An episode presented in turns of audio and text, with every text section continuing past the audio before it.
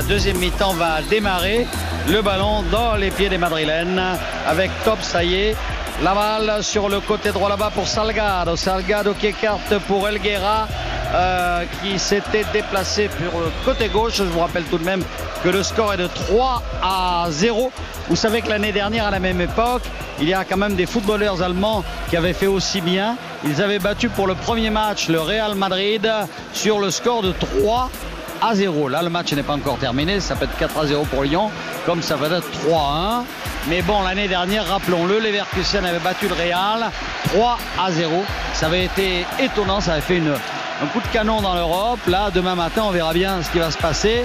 On verra déjà ce soir au bout, de, au bout du match, hein, Stéphane. Oui, Anthony Réveillère pour la première minute de cette deuxième période qui a tenté de centrer, buter sur Roberto Carlos, qui va commettre d'ailleurs une faute, l'international euh, français, l'arrière droit de cette formation lyonnaise. Coup franc accordé donc au Brésilien Roberto Carlos, juste à côté de la surface de réparation, qui a gagné 10 euh, mètres sur cette affaire. D'ailleurs, ça rend pas euh, fou de joie Sylvain Wiltor. Le dégagement de Roberto Carlos, destination Batista. Et retour à Gerland pour ce 3 à 0 de l'Olympique lyonnais. 62 minutes, autant dire un peu plus d'une heure de jeu. Et Lyon continue euh, de bien jouer. Il y a eu tout à l'heure une frappe énorme de Junino euh, qui avait l'angle bouché par Casillas. C'est-à-dire que Casillas avait parfaitement joué le coup. Alors là, c'est Malouda. Hein. Malouda qui est parti, qui a échappé à un, deux joueurs espagnols qui est un petit peu chahuté à la, surface de réparation, à l'entrée de la surface de réparation. Mais n'y a pas de penalty à siffler. C'est très très net. Il s'est un petit peu écroulé. Il y avait un beau épaule contre épaule comme dit Arbitre qui intervient pour une position de hors-jeu visiblement de Robinho qui va rendre le ballon donc à l'Olympique lyonnais. Gérard Rouillet souffle, souffle. Elles sont dures ces minutes en ce moment pour les Lyonnais qui forcément attaquent un petit peu moins. Ils ont l'avantage du score. Vous me direz, ce sont des minutes difficiles à gérer pour euh, une formation comme le quadruple champion de France. Alors ça va un peu mieux pour les Lyonnais par rapport aux premières minutes de la deuxième mi-temps. Hein. Là, on a eu très peur. D'abord parce qu'il y a eu des occasions madrilènes et puis parce que cette équipe de Lyon jouait très bas, défendait très bas et forcément, eh les madrilènes avaient beaucoup de ballons mais derrière ça tenait tout de même. Là, ça va un tout petit peu mieux. Les Lyonnais remontent, encore que euh, pour l'instant, il n'y a guère que Carou euh, qui soit dans le camp espagnol hein, en pointe. Batista, Batista une ouverture, attention, on l'écarte sur le côté pour Robinho, superbe, réveillé hein, la frappe lointaine de Raoul, le capitaine, qui passe à côté du poteau de Grégory Coupé. Que dit l'arbitre? Rien, sorti en 5 mètres 50 en faveur de la formation lyonnaise de Gérard Rouillet. Il y aura Malouda encore, un échange de, balles là-bas sur le côté gauche avec Malouda qui essaie de, de redresser la course de ce ballon. Effectivement, là, ce sont les Lyonnais qui tiennent la balle et ils parviennent à la, à la garder alors que les Madrilènes euh, la voient passer. Et là, c'est un, c'est toujours le cas. Hein. Toujours pas de Madrilènes qui ont le ballon. Wiltord, Diarra, Junino.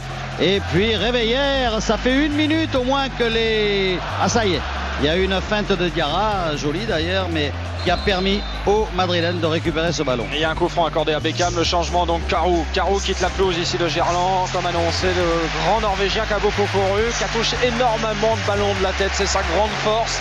Mais il est aussi très bon balle au pied, il va aussi très vite, il l'a montré aujourd'hui, il a marqué de la tête tout à l'heure à la 22e minute. Et défensivement également, car lorsqu'il vient aider ses compatriotes, ou plutôt ses coéquipiers, excusez-moi, il n'y a pas beaucoup de Norvégiens dans cette équipe, quand il vient aider euh, ses coéquipiers défensivement, eh bien c'est très très euh, payant.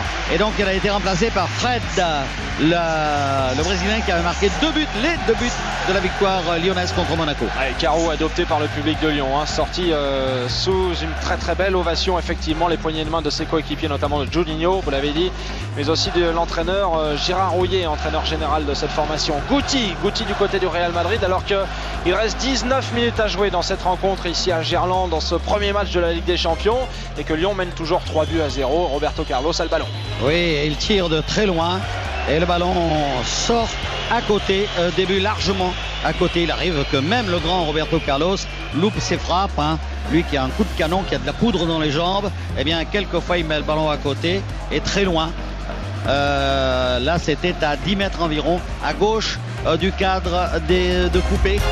Oh la belle balle qui est passée au travers de la défense madrilène au profit de Fred, mais il est tout seul là-bas sur le côté gauche. Que va-t-il faire? Il va donner à Malouda. Donne vite Fred. Ah non, il a voulu passer. Il était absolument seul Malouda. Il aurait dû passer à Fred, mais il a voulu y aller. Allez, Gauthier récupéré, hop au tapis, euh, faute de Juninho, intelligente parce que les joueurs lyonnais n'étaient pas totalement euh, bien placés sur euh, ce mouvement du Real Madrid. Des chiffres impressionnants qui illustrent la domination du Real Madrid dans cette deuxième mi-temps. 61% de possession de balle pour les visiteurs de ce soir, qui c'est vrai, il faut le rappeler quand même, sont menés 3 à 0 ici à 9 minutes de la fin de la rencontre par l'Olympique lyonnais qui est en train de signer un gros coup, Eugène, pour cette entrée dans la Ligue des Champions. Faut pas minimiser l'affaire.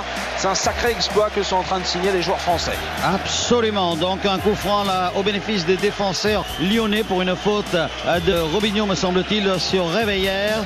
Et Réveillère va tirer ce coup franc, donc longue balle devant à destination de Sidney Govou, qui ne prend pas ce ballon de la tête, empêché qu'il était par Ramos, le jeune Ramos, qui avait mis le coude. Et le ballon roule en touche au bénéfice de l'équipe lyonnaise. C'est un record 9 Ligues des Champions aux Coupes d'Europe. Eh bien, les Lyonnais réalisent l'exploit du jour, donc avec des buts de Carou, de Junino et de Wiltord.